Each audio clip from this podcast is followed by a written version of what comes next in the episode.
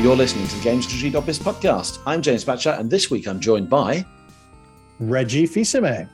Yes, I am delighted to be joined by former Nintendo of America president, leader in residence at Cornell University, and author of the recently released memoir Disrupting the Game, Reggie Fils-Aimé. Thank you so much for joining me. Absolutely, James. Happy to be doing this. I really, really appreciate your time. Um, there is so, so much I'd like to talk to you about today. I'm going to try and keep you not more than an hour, but I can't promise anything. Um, first, I'm going to start with the book, though. Um, how has the launch been so far? I'm, like, we're, we're talking to you about a week or so after the game, uh, after the book has come out.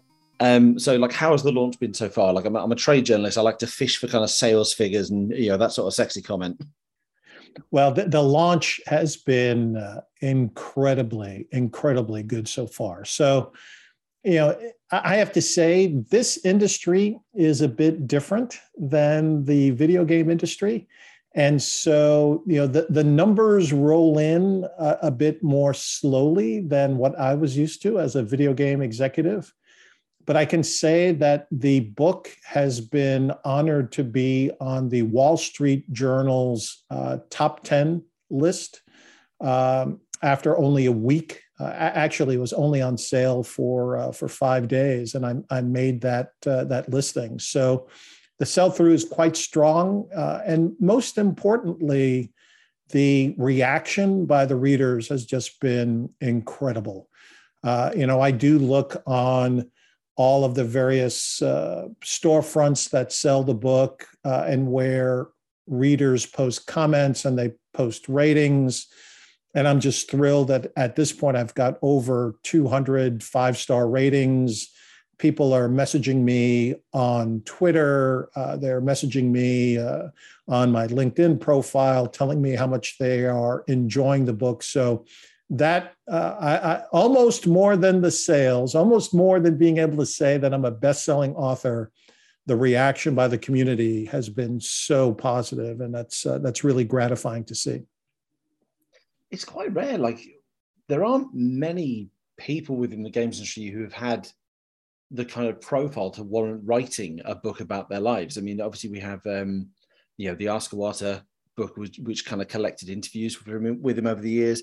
Hideo Kojima wrote a book. Uh, John Romero's just announced a memoir, but there, there still aren't that many. When you look at like the biography section of any book bookshop, there aren't many games people there. Like, do you think we're going to see that changing?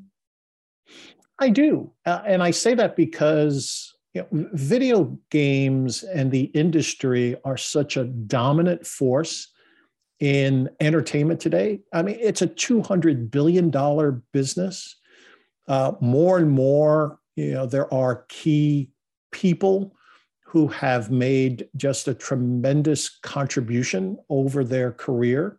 So I do think we will see more and more, whether it's memoirs like mine, whether it's uh, autobiographies, whether it's biographies. I think there will be more books in particular written about the industry and about individuals within the industry you know candidly our, our industry deserves it given its size and its cultural impact what was the experience of um, writing the book like? It must be uh, quite interesting kind of really reflecting on everything you're going through like you know the, the process of writing is obviously um, slower typically slower than your brain moves. So actually like really thinking about like how to present each situation how to you know what to include what not to include like what was the experience of writing it like? And did it change the way you kind of reflect on your time at nintendo at all and in the games industry in general so what's interesting is that you know the book as it exists today was not my first thought in in creating a book. My first idea was to create a book that would highlight all of the real world skills that you can learn by playing video games.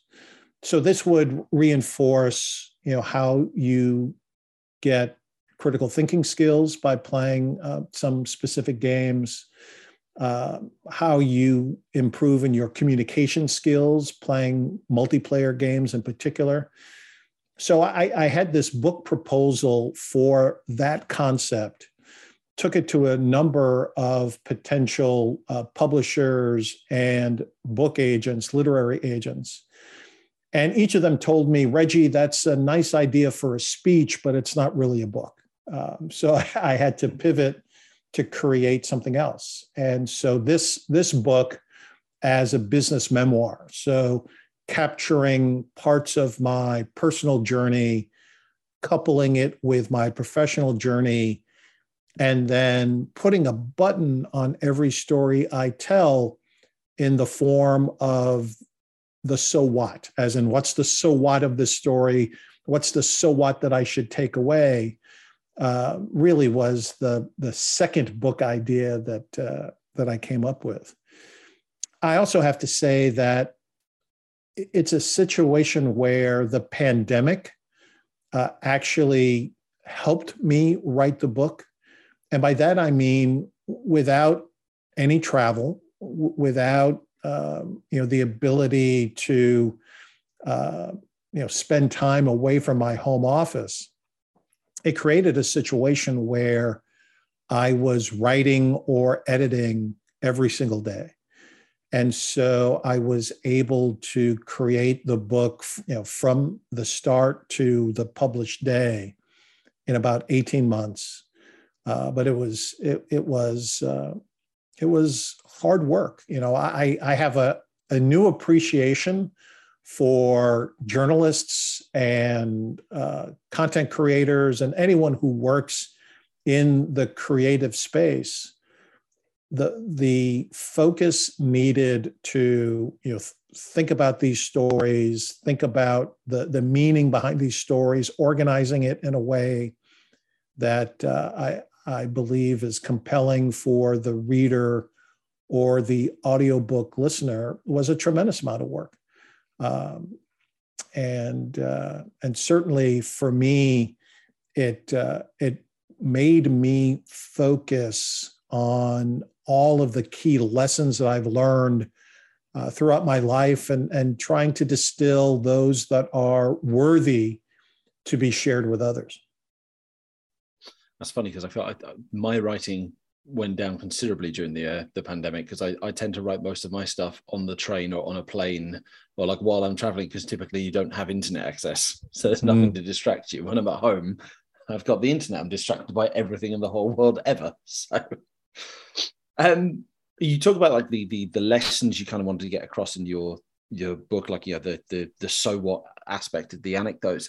We actually um, ran an article kind of um, reviewing the book uh, that looked at some of the kind of between the lines lessons. And like the main one that kind of came across is the the importance of confidence of conviction like of, of the the kind of build it and they will come kind of attitude. Like a lot of your stories come across as like because you believed in it enough or at least you certainly came across that you believed in it enough that's how things happen or at least that convinced people to um to help make them happen. Like is we, we're all kind of aware of like this very kind of confident very present Reggie, who we see at Leo on, on stage at E3 or during the Nintendo Directs. Like, is that naturally who you are? Have you always been that kind of confident, or is that something you kind of trained yourself into, like as you've gone into the world of business? Yeah, I, I would frame it a little differently. I, I I am someone who has a clear point of view, and I work hard to communicate that point of view whether it's in a business meeting, whether it's in an argument amongst friends, whether it's in an interview. So I have a point of view.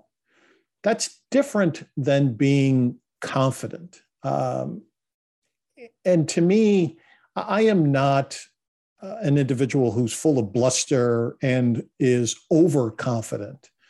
Um, but I am someone who, based on experiences, based on insight, based on uh, knowledge, you know, I I do quickly come to a point of view, and then try to argue that point of view as effectively as I can. And I, I do believe that helped me at Nintendo. The, the not only the combination of you know, at the time, 20 or 25 years of business experience that I came into the company with, but also the years of experience as a player, having played the earliest video game systems, having played, you know, my own Super Nintendo Entertainment System, having had personal experience not only with Nintendo's best franchises, but the best franchises from Sega, from uh, PlayStation, from Xbox, um, and so I, I that that certainly provided me a background to have a point of view and to be able to articulate that point of view clearly and and you know, typically convincingly. I guess to take a slightly different tack then, like how how comfortable were you like even right from the off you know from from your your e3 your famous e3 kind of in, entrance like how comfortable were you being that visible that public like because a lot of people like this is an industry where you know certainly like when you're in the industry like going to events and so forth a lot of it does involve being on stage. Like you know a lot of people do speeches and panels and presentations and so forth and not a lot of people do have the confidence for that. And and you know for you to you know the first time we essentially met you like to be on stage at E3 back when Nintendo actually had a stage conference you got hundreds of people in the audience and the world watching like is that your kind of how is that within your comfort zone? Is that something you're like comfortable doing or is that something you just kind of had to gear yourself up for? Yeah so uh, as i joined nintendo i had years and years of experience being whether it's on stage or behind a camera and certainly i believe that experience is partly why i was able to get the job but you know, let's be clear that that first E3, we certainly had a uh, an intention to communicate a different Nintendo, a new Nintendo, a, a Nintendo that was uh, confident, a Nintendo that was aggressive in its messaging, and we had the goods to back up that position with the launch of the Nintendo DS, with some great content that we were launching late in the life cycle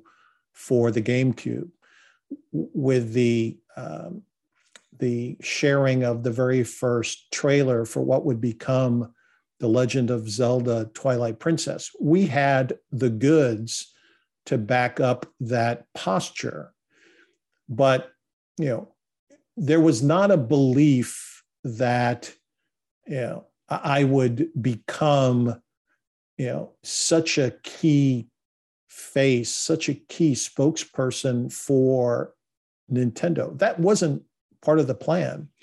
You know it, it wasn't the intention that i would become a meme. It wasn't the intention that you know myself and satoru iwata and, and shigeru miyamoto would essentially be the key faces of Nintendo for the following 10 years or so.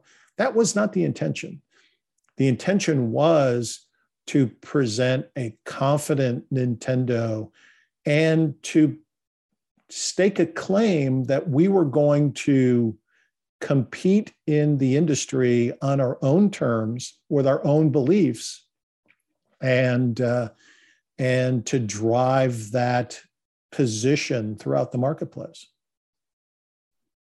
It may not have been the intention, but like it certainly was the effect. I mean, like you know, the number of Reggie memes that are out there, as you say, like you know, the, that classic, you know, first kick ass take name speech. Um, you know, the the my body is ready, and like, and I love that the those are kind of referenced in later Nintendo Directs, like when you did like the Muppet one and the you know the Robot Chicken one, like the it becomes a running joke. Like what's the benefits of having that kind of memeability as it were? Like like said, most companies are not just in the games industry but in just in business in general most companies are quite faceless. Like they just by the nature of them they are vast corporations of hundreds if not thousands of people. Like it's hard to put a relatable face on those. And yet here we had these wonderful i want to i don't want to say characters not in like a derogatory kind of sense but like these just these these personalities um, as the face of Nintendo, like you say, for you know for well over a decade. Like, and, and you being a crucial one, like certainly it felt like that was the step change your arrival, whether or not that was intentional or not. Like, what's the effect that has on a business? And, and can you kind of aim for that specifically? Like, can someone go out and think, right, I'm going to become the next kind of Reggie in terms of the level of memeability? I'm also not convinced memeability is a word, but I've used it enough now. So. Yeah, so I'll, I'll actually deal with that last question first. I, I don't believe anyone can say to themselves, you know, I'm going to become a meme. Uh, you know, I am going to be the face of a company or the face of an industry. It, that is incredibly difficult to do. And specifically in my case, you know, it, it was not the intention at the start. And even when you look at some of those lines that have become memes, it wasn't the intention. Uh, certainly, you know, my name is Reggie. That was, as I said earlier, that was intentional. But the My Body is Ready line, um, that came out of endless hours of rehearsals and my just trying to make Shigeru Miyamoto laugh. Uh, and that line did. And so it's it, it's something that I continue to use in the presentation and I used live on stage. The, you know, uh, that's all, you know, time for me to get back to playing Animal Crossing on my Nintendo 3DS. That was, you know, a, a closing line, a throwaway line in a video that we did not intend to become a meme. Now, once once we had these nuggets, we did have fun with it. Um, you know, the the robot chicken uh, skit with me throwing a fireball at a fan asking for Mother 3, you know, that was a result of endless, endless uh, meetings with journalists where I would always be asked, well, what about Mother 3? You know, and, and uh, we decided to have fun with it. Uh, using uh, the variety of different uh, lines and experience in the, the, the Muppet uh, experience that we had at E3, you know, that that certainly was intentional and and a bit of a a wink and a smile to the fans. Uh, but I I think it is nearly impossible for an individual to to uh, have the intention out of nowhere to become a meme. I think that's incredibly difficult and um, you know just in, incredibly um, uh, foolish really to think about in in that in that term looking at another aspect of this when you were first introduced like way back in i believe it was 2004 um, you were one of the few folks of color to be kind of visible as a gaming executive now fast forward to 2022 and that doesn't seem to have changed as much as we would have hoped. From your point of view like what does that mean for the industry at large like the lack of representation certainly at like the executive level? You know i, I think it's incredibly disappointing for the industry.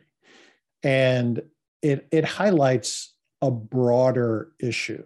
Uh, i do believe the industry's commitment to diversity and, and diversity in its broadest scope of uh, individuals taking their whole self uh, to work, uh, leveraging the experiences that make each of us unique.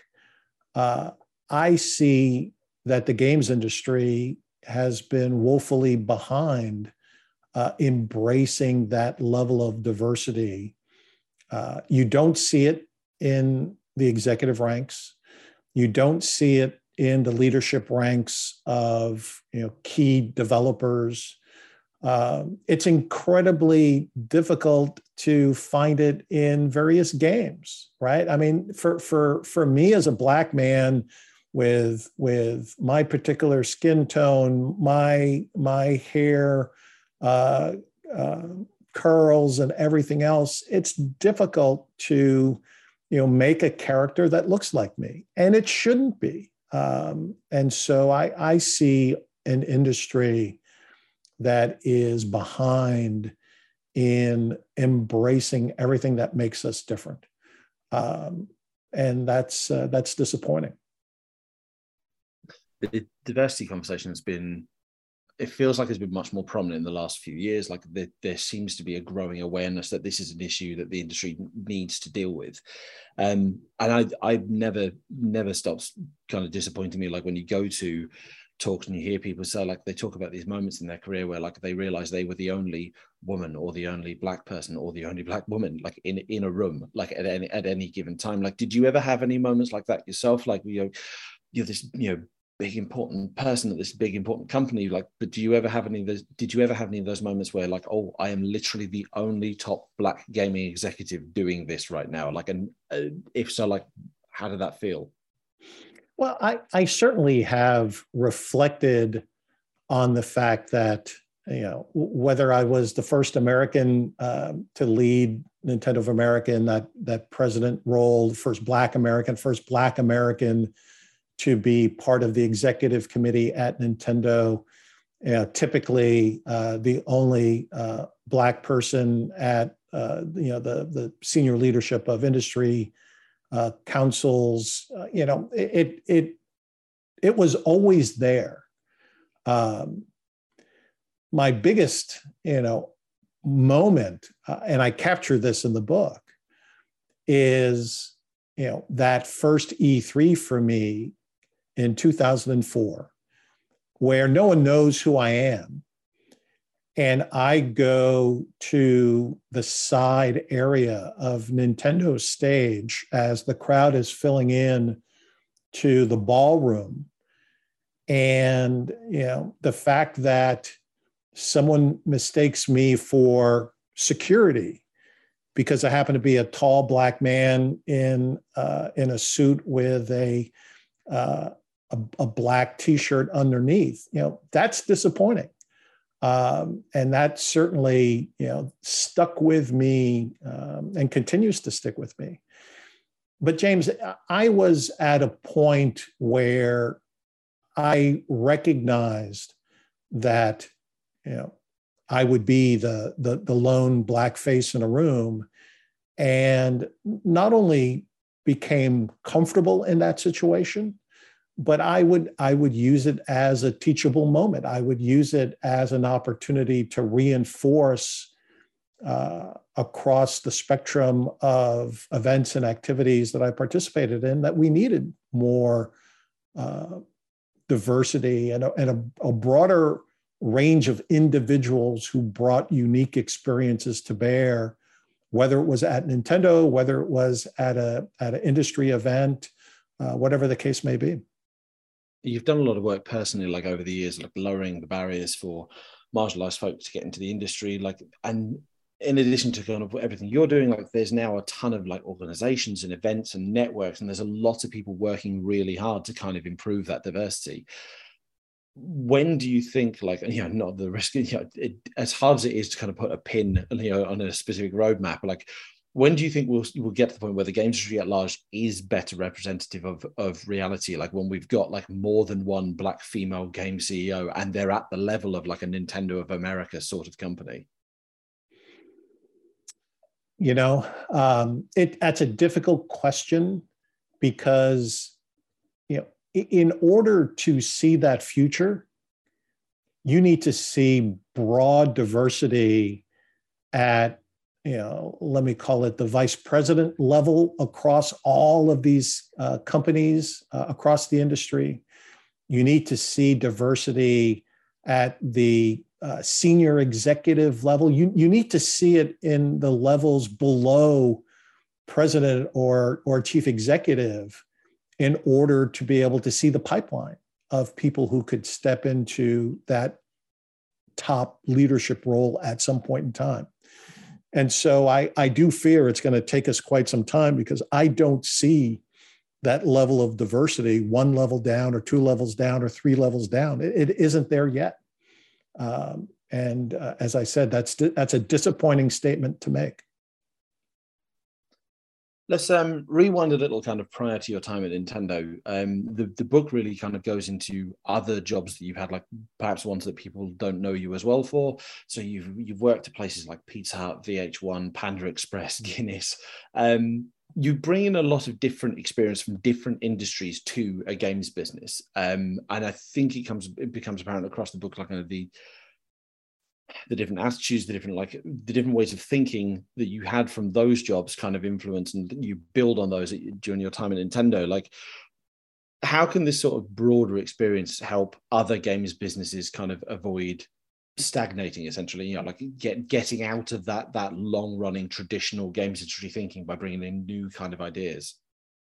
Well i, I think this this is critically important. Um, certainly if you look back over the last 15 years in the industry you tend to see cycles where you know one particular game or one particular genre has success and then everyone jumps into that genre right? You know w- whether it's uh, battle royale games you know I, I, can guarantee you over the next couple years there are going to be a series of elden ring type clones because of the massive success that elden ring has had.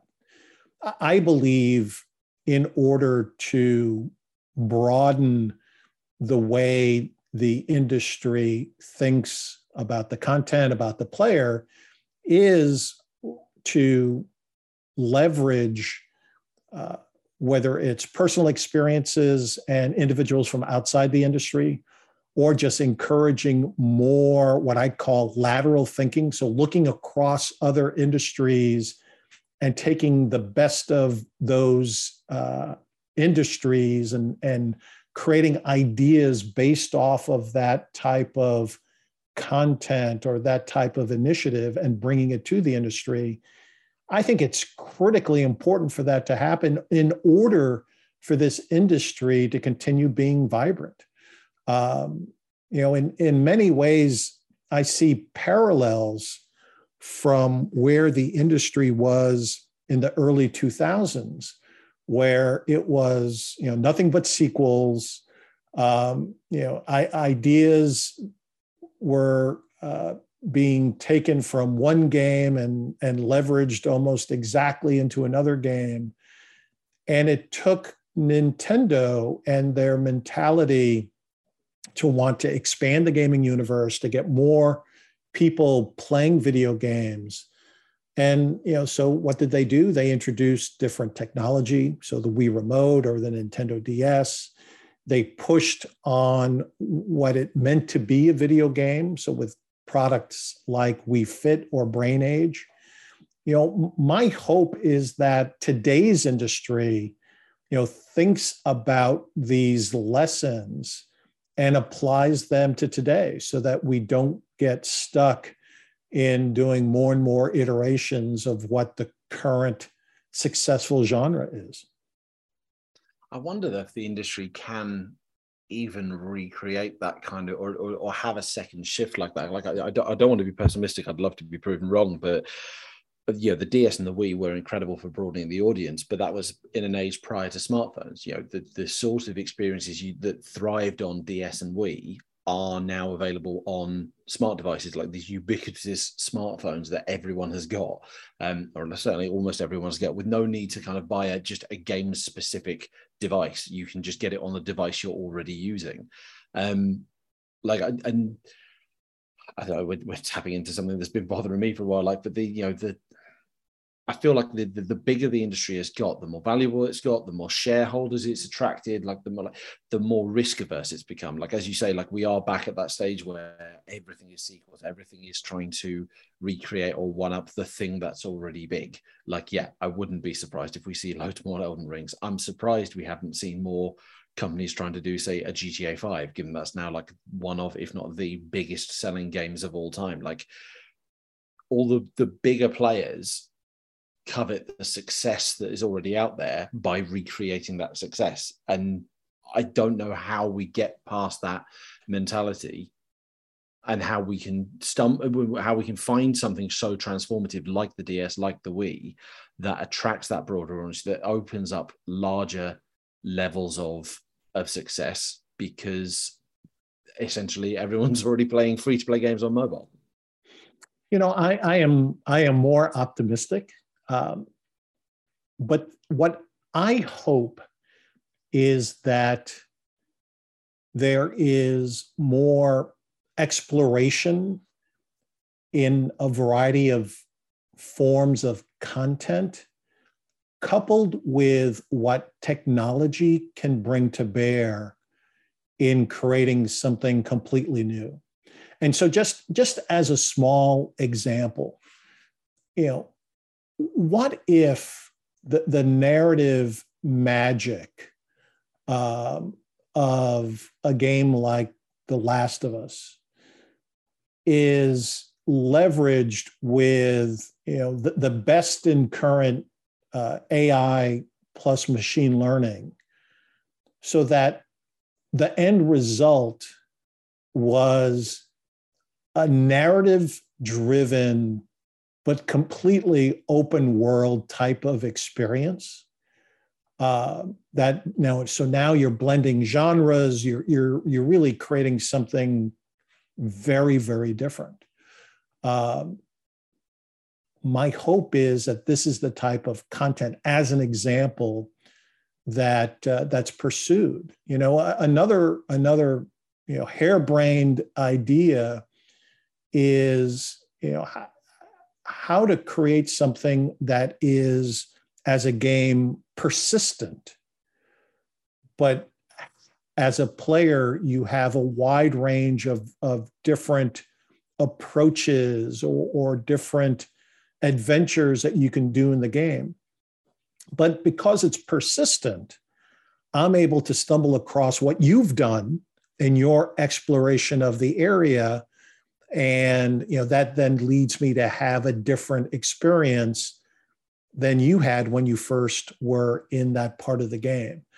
To me, these are things that, on one hand, leverage some core elements or core approaches in uh, today's video game experience, but through technology or, or through the use of, of uh, you know, better computing uh, capabilities, better uses of AI and machine learning, it can lead to a new experience.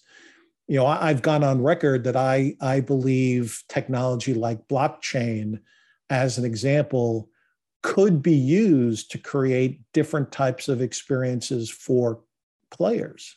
But in the end, it has to be a great game. It has to be a great experience. And blockchain is just an enabler from a technology experience that brings it to bear. My hope is that it's some of these types of initiatives that will fuel the ongoing creativity that this industry has has had uh, and enables us to continue having new and unique experiences and, and experiences that you can't have on a, on a smart device know, these are experiences that you need a dedicated gaming platform to enjoy. I believe that these these types of experiences can be in our future. So I'm definitely going to be circling back and talking to you about blockchain in a bit, but like I kind of want to um, pick up on something you were talking about there, like the idea of technology that allows persistence. And this is genuinely something I've been optimistic and, and hopeful for over the last few years. Is um, there's a number of companies that are investigating cloud computing and like the these cloud powered experiences that are large scale simulations so like the most famous one obviously is um, uh, improbable which I remember talking to them back in 2014. So before they'd like got their their initial investment or like certainly their, their bigger investments, and they were pitching ideas or like, right, these are games where yeah, these are persistent effects of what you do in the world. Like they stay there for every player. If you, you know, scavengers, which was the poster child for a while, is all right. If you're exploring a world, like you, if there's footprints in the snow, that's another player. Like you know that, that, that another player has been there, and like having all these impacts, like stuff like that, always excited me. And yet, no one can quite make that stick. We've had Improbable have tried, um, and they're now kind of pivoting away from games and more towards the kind of just broader simulation tech. Uh, there's a company called Hadean who's been doing this, but they've mainly done a couple of tests with Eve Online.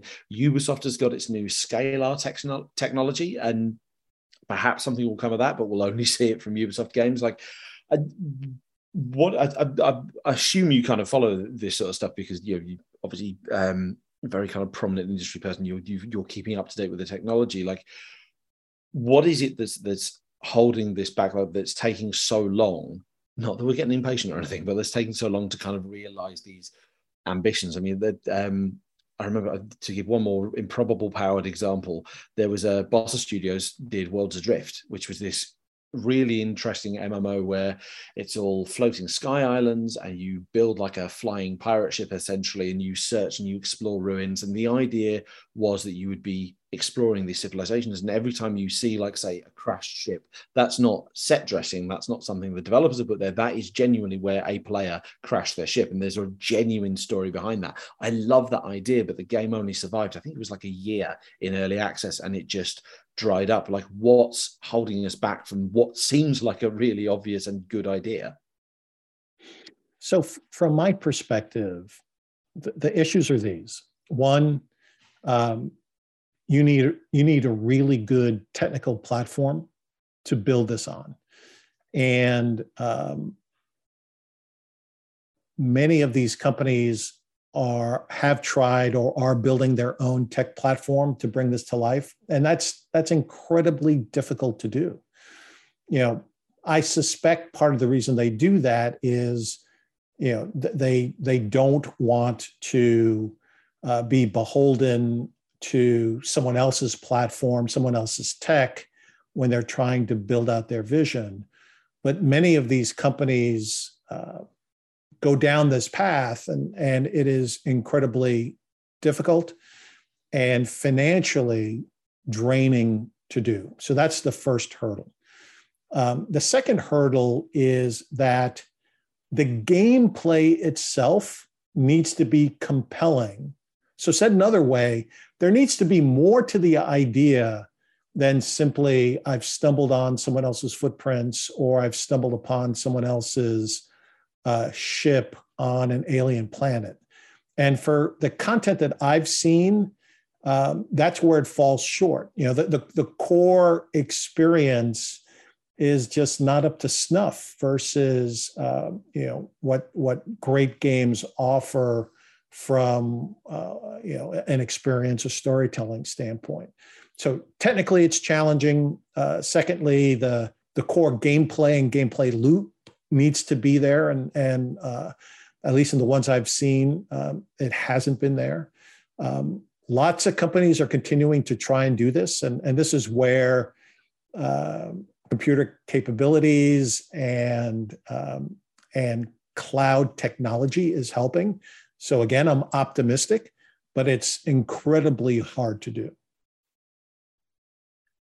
So let's go back to the other technology we were talking about, uh, blockchain. So um, yeah, you've you've been speaking recently about like your optimism for blockchain. You said you know, you're a big believer in the tech. We're in danger of we we could be in danger of having a whole podcast on this alone. Um, but hmm. the to put it mildly, blockchain is somewhat divisive. I mean, Games GamesIndustry.biz, we have a policy at the moment of we are not covering blockchain gaming overall at the moment because there's so much that's unproven, because there's so many issues that need to be addressed around the way the technology works, the impact of the technology, certainly environmentally, the propensity of uh, you know of, of, frauds and scams out there. Now, obviously, like it, as you say, it, it's it's a technology, it's an enabler. Like by itself, blockchain itself does not necessarily is not necessarily a good or bad thing. I, I'm starting to come around to that that perspective. But there still is a lot of backlash against it. Like, you know, almost every games company, notable games company, like as in one that's kind of got an established fan base, that's announced anything to do with NFTs or blockchain has seen instant backlash. And the number of the number of companies that have like backtracked their their um their their plans, like sometimes within 24 hours, has been almost impressive. Um, what what are your thoughts on the backlash against like you're you're a big believer in blockchain like what are your thoughts on the backlash against it like the the complaints the the I've, I've, I've yet to see in my career, I, I struggle to remember another shift in technology or a shift in business model that people were more ang- vocally angry about. Well, so let, let me give you an example there. Um, so, uh, microtransactions and uh, in game monetization loops back in the uh, early days of free to play games. Uh, similar type of backlash. I mean, I, I remember the GDC where Satoru Iwata made comments about um, free to play or free to start games and how he saw you know that they were a significant danger for the industry. Um, incredibly divisive. And yet here we are today where there are high quality uh, free to play or free to start games. There are in game monetization loops that fans are, um, you know, maybe no one's ever happy to spend money uh, on content, but they they don't mind spending money for outfits or things of that nature, and they get enjoyment from that. So, you know, uh, there there are times as industries are going through change that there are divisive elements. There are also times when industries are going through change where, because the underlying technology isn't yet completely proven or completely sorted, that there are scams, that there are bad actors taking advantage of the situation. And again, here, I'm old enough to remember the earliest days of the internet um, and the scams and the issues. And so I, I understand the divisiveness. I, I really do. Um, and certainly the environmental elements are, uh, uh, th- this is something that has to be solved. Um, and not, not all uh, blockchain is uh, environmentally so disruptive.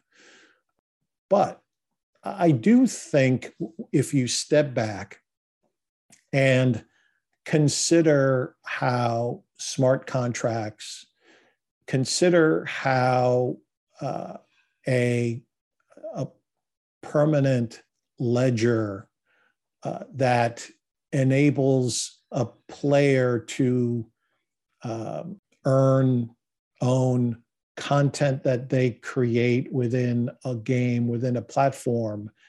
You know, to me, these are seeds of ideas that I think could be quite interesting.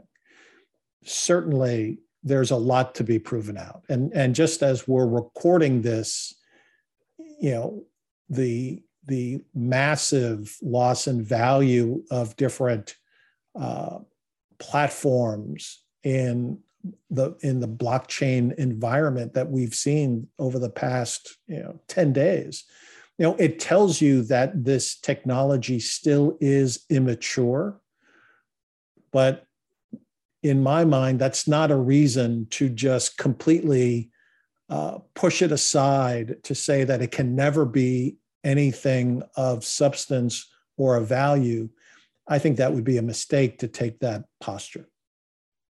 I think part of the issue is that we've yet to see a use case for blockchain in games that can't be done without blockchain in games. Like the um, and this kind of goes back to what we were talking about a little while ago about you know the, the fact that the games industry so often builds on ideas or you know iterates ever so slightly on ideas of things that are already popular so you know the poster child for blockchain games is axie infinity which is often referred to as like kind of a pokemon clone um pokemon's been going since 1996 you know and the the idea of individual monsters that have their own stats their own identity their own um you know distinguishing qualities that that can then be sold on Pokemon have been traded since 1996. Like each, I remember on the original mm. Game Boy, like each one had a, its own unique stats in terms of you know attack, defense, etc., and even like the trainer ID. So if you traded your Pokemon wherever you know, however many times it traded, it still remembered your original trainer name. Like So this is something that we have had to an extent since you know the mid 90s, and blockchain hasn't proven that it's doing anything particularly new other than the ongoing promise that you can you can sell these and you can monetize these. Well, you're you're absolutely right, and and I have said this myself that there needs to be a use case where you've you've got a really fun, creative experience that leverages the technology for people to come around. I completely agree.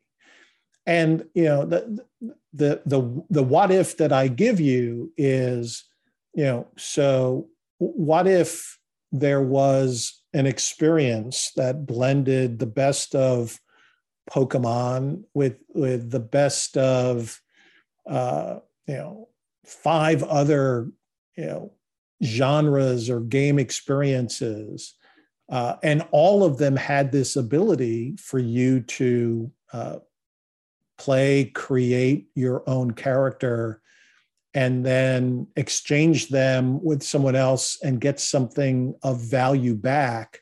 So now it goes beyond a particular singular game or singular experience, it, it really touches on a variety of different experiences, you know, then that gets interesting and that gets compelling.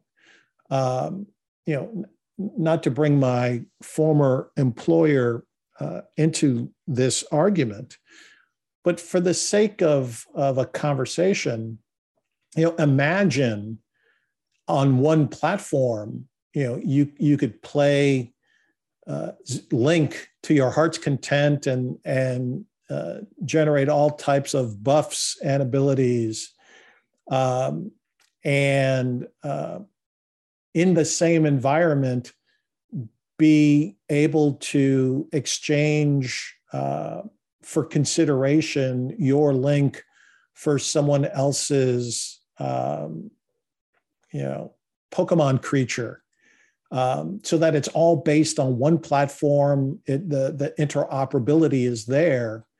Um, I think that's kind of interesting, and that doesn't exist today. Each one of these experiences is unique to itself, and you could only do activities within that particular game. That's where I think the technology as an underlying enabler gets interesting the interoperability is like another thing that is often sold, but I, have seen developers kind of backlashing against this. Um, the the Twitter thread I saw that was great was um, I can't remember who it was, but a developer was going on about how just simple things like if you built like a dice, like a cube, like the most simple shape you can make in 3D graphics, how that cube operates in one game will be completely different in another game, depending on like the engine, the metrics, mm-hmm. the gravity, the physics, like like there's so many barriers to overcome. And yeah, I'm I'm starting to come, I'm, I'm starting to become aware of the fact that yeah, eventually we may overcome these barriers, but they seem like such big hurdles. Like you know, the, the, the dream people are selling, and it is it is a dream at this point, and people are very much selling it. The dream people are selling is such a long-term vision but said with such kind of short-term promise i think that's that's part of the issue that we're facing in this this blockchain space look i i i don't disagree uh, you can make the same analogies to vr right how, how long has it been that people have been selling a vision that you know vr immersive experiences are going to take over the gaming industry and they'll be the most compelling experience you can ever have. And uh, it's been incredibly difficult to deliver on that vision. So I, I do not take for granted what it will require in order for this type of vision to come about. But, and maybe this is my disruptive nature, I think there's value in thinking about these issues, thinking about potentially how to overcome them.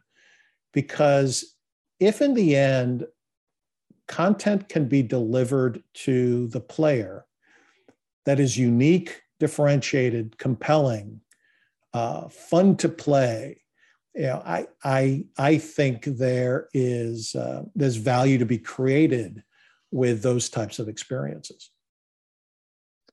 We're definitely in danger of going down too far a rabbit hole, and I'm uh, I'm conscious of how much how much time of yours I'm taking up. So there's a couple of other broader topics I'd like to pick your brain on, if I may. Um, I've got about ten more minutes. 10 more minutes. Okay, we can do this. Uh, right. First of all, one is that um, labor has become a very serious issue for games companies. Uh, we've seen a lot of complaints and allegations and lawsuits and everything against uh, Activision, Ubisoft, even Nintendo of America recently, in regards to so many things: pay, benefits, harassment, discrimination, abuse, and obviously, like Nintendo, I think is mainly like kind of the the disparity in pay between how contractors work.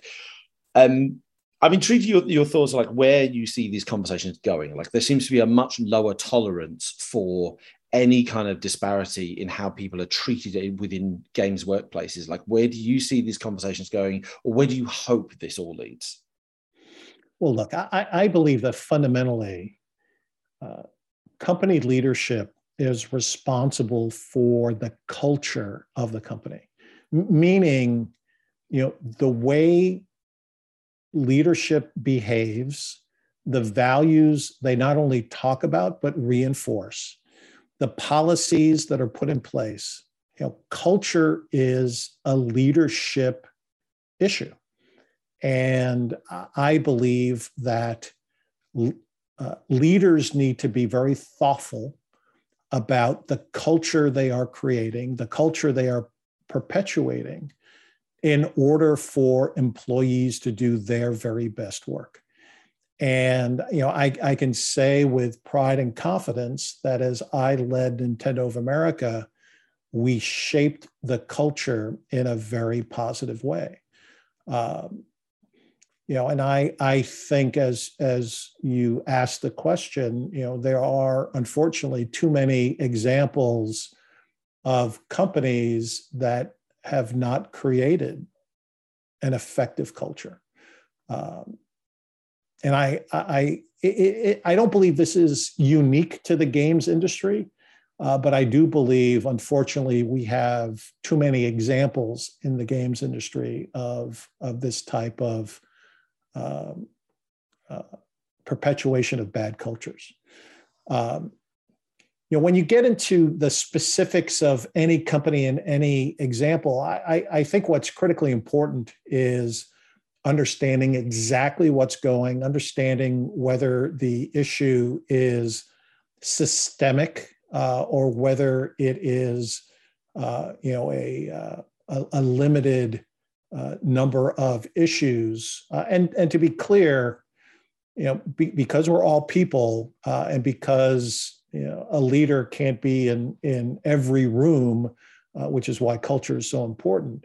You know, unfortunately, there are always individual uh, employee issues that need to be understood and, and need to be positively worked through. Uh, but the critical question is whether there are systemic issues happening in a particular organization. Um, it's a it's a issue that leaders need to spend a significant amount of time really being thoughtful about. I agree. It's it's something that we want to see a lot more leadership teams take more seriously. And I, am seeing all these things. I'm covering all these things over the last couple of years, and I'm just I'm hoping that what we're seeing is the foundation here of a better industry that in five ten years time.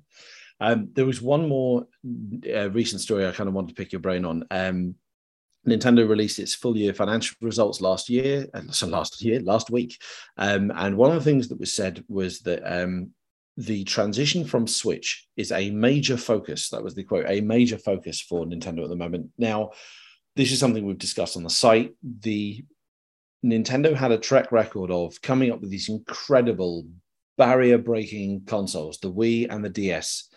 And then whatever followed them didn't quite build on that. The Wii U and the 3DS didn't quite didn't quite build and it didn't quite capture the same level of success. If you were still at Nintendo, like or, or you know, from your outside perspective, like what is it that Nintendo can do to capitalize on the Switch? Like they finally have a console that has sold more than the uh, the Wii, the original Wii. their whole talk of like a multi, you know, multi-switch households could get them to the stage of the DS levels of a of penetration. Like, what is it you think that Nintendo needs to do next to to not lose momentum of this incredible generation they've had? Well, first, I think it's important in looking at the overall history of this industry and recognize how rare it is for a company to move from one successful platform to the next. As I think about it, I can only point to two examples where this has been done uh, over the last you know 30 plus years. You know, Sony moving from the original PlayStation to the PlayStation 2, right? From strength to strength. The other example I would point out is Nintendo moving from the Game Boy slash Game Boy Advance generation to the Nintendo DS generation. Um, so let's just acknowledge that you know, moving from one successful platform to the next is incredibly difficult and challenging to do. Uh, you know, specific to Nintendo and, and Nintendo Switch, you know, the company has also said that in their view, the Switch is still, you know, somewhat halfway through its life cycle. So if that's true, then the company needs to be thinking about what it's going to do over the next, you know, four or five years or so to continue the core business momentum for the Switch. Um, that's job one. And then job two is following the heels of that to be thinking on what's next and, and what the future holds. So it's, you know, it's it's quite a heavy lift to be done. Um, you know, I, I believe that you know first and foremost you need to be thinking about the content and what's going to be the content pipeline to keep the player engaged. Um, I do think you have to look at history and, and what are some of the historical tactics that have worked to maintain a life cycle of a particular generation. And you know that includes everything from mid-cycle upgrades to uh, looking at how you think about pricing and value. There's a number of different tactics that you can play. Um, but fundamentally the content pipeline needs to be there um, you know as you know I, I, continue to be very active in this industry i'm, I'm active from uh, an investor perspective i'm active uh, as an advisor and you know i, I think that uh, being aware of uh, demographic changes being aware of geographic opportunities, being aware about how you know technology is continuing to evolve. These are all the things that a company like Nintendo needs to be thinking about in order to successfully launch the system after Switch. Reggie, thank you so much for joining me today. I really, really do appreciate your time. Absolutely. Thank you, James. Don't forget, folks, Disrupting the Game is available now in hardback and ebook. Uh, and now, Reggie, I presume you're off to play Animal Crossing on your 3DS. Uh, there you go. Actually, I I, uh, I, need to go back and um, and play some Switch games, both uh, some Nintendo games and some indie games. I, I think I'm going to take a break and play a little Switch. This is this is the great thing about retirement. You can catch up on your backlog. That's exactly right. That's exactly right.